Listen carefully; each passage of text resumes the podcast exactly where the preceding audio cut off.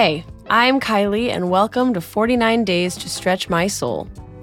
You might notice that this episode came out at 2 o'clock Eastern on Thursday, and here's why. Tonight is the beginning of the end of Passover, and it's a holiday where I won't be listening to podcasts. I decided to release this early for the people out there like me. That being said, do whatever you want. This podcast is all about my Jewish journey, and whenever you decide to listen is a part of yours. I started this week thinking I was going to have an easy week. I could not have been more wrong about that. That's not because the trait of this week, chesed, is actually a difficult one to put into practice. I think for a lot of people, it's probably pretty easy. But for me, it meant letting go of my idea about what it means to accept myself and instead give myself the space to simply be. It reminded me a lot of my experience in the final week of my Elul work, where I gave myself the task of just being in Elul. I went out into nature and talked to God, brought my friends together to give me criticism, and engaged in a prayer meditation for the first time, but none of that was as hard as letting go and just being. Hello, Pumpkin. Hi, Mom. How are you? I'm okay. I am starting um, a week of letting go and like really struggling with it. I thought I would I thought it would be a lot easier. I started off this week with a lesson from Dasi about what chesed really means.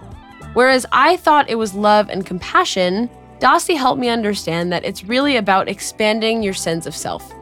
From there, you can begin the process of moving out of fear by trusting yourself and feeling a strong sense of your own power. From that place, you're able to rest easy knowing that you're doing the best you can and go through the world with a sense of purpose and ultimately compassion with yourself and for yourself as you go through life. That sounded great, but in practice, it required some work. First, Robert Johnson helped me connect to the truth that in life, there are the ideas we have of ourselves and the self that we actually are. Once we connect to seeing ourselves and others realistically and not through the lens of what we want or expect them to be, then we can begin to experience true chesed. As he writes, love causes us to value that person as a total individual self. And this means that we accept the negative side as well as the positive, the imperfections as well as the admirable qualities. I thought that I could do something to learn that. I wrote myself a letter thinking that some heady task was going to be the cure and help me work on chesed. That was nice, but the thing that made the biggest difference was taking the opportunity to just be. Getting a massage, letting go of my thoughts and worries, and allowing myself to simply exist. The feeling that I had coming out of that massage was very similar to the one I felt after I spoke to Cheryl yesterday. Her calmness, her reassurance, and her compassion gave me the sense that I can let go.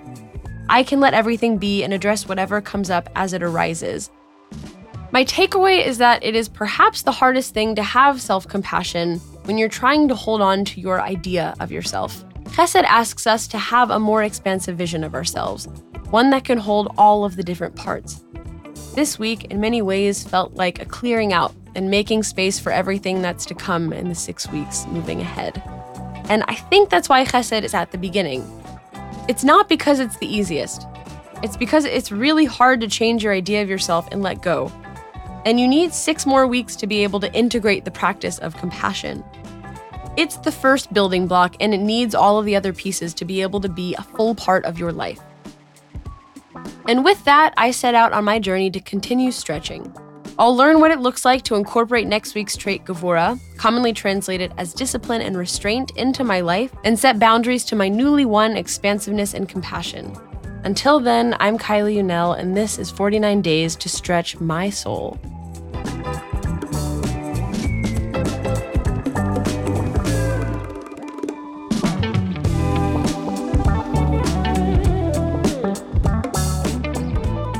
Forty-nine Days to Stretch My Soul is a production of Tablet Studios. The show is hosted by me, Kylie Unell, and is produced and edited by Daron Ruske, Josh Cross, Quinn Waller, Robert Scaramuccia, and Sarah Fredman Ader.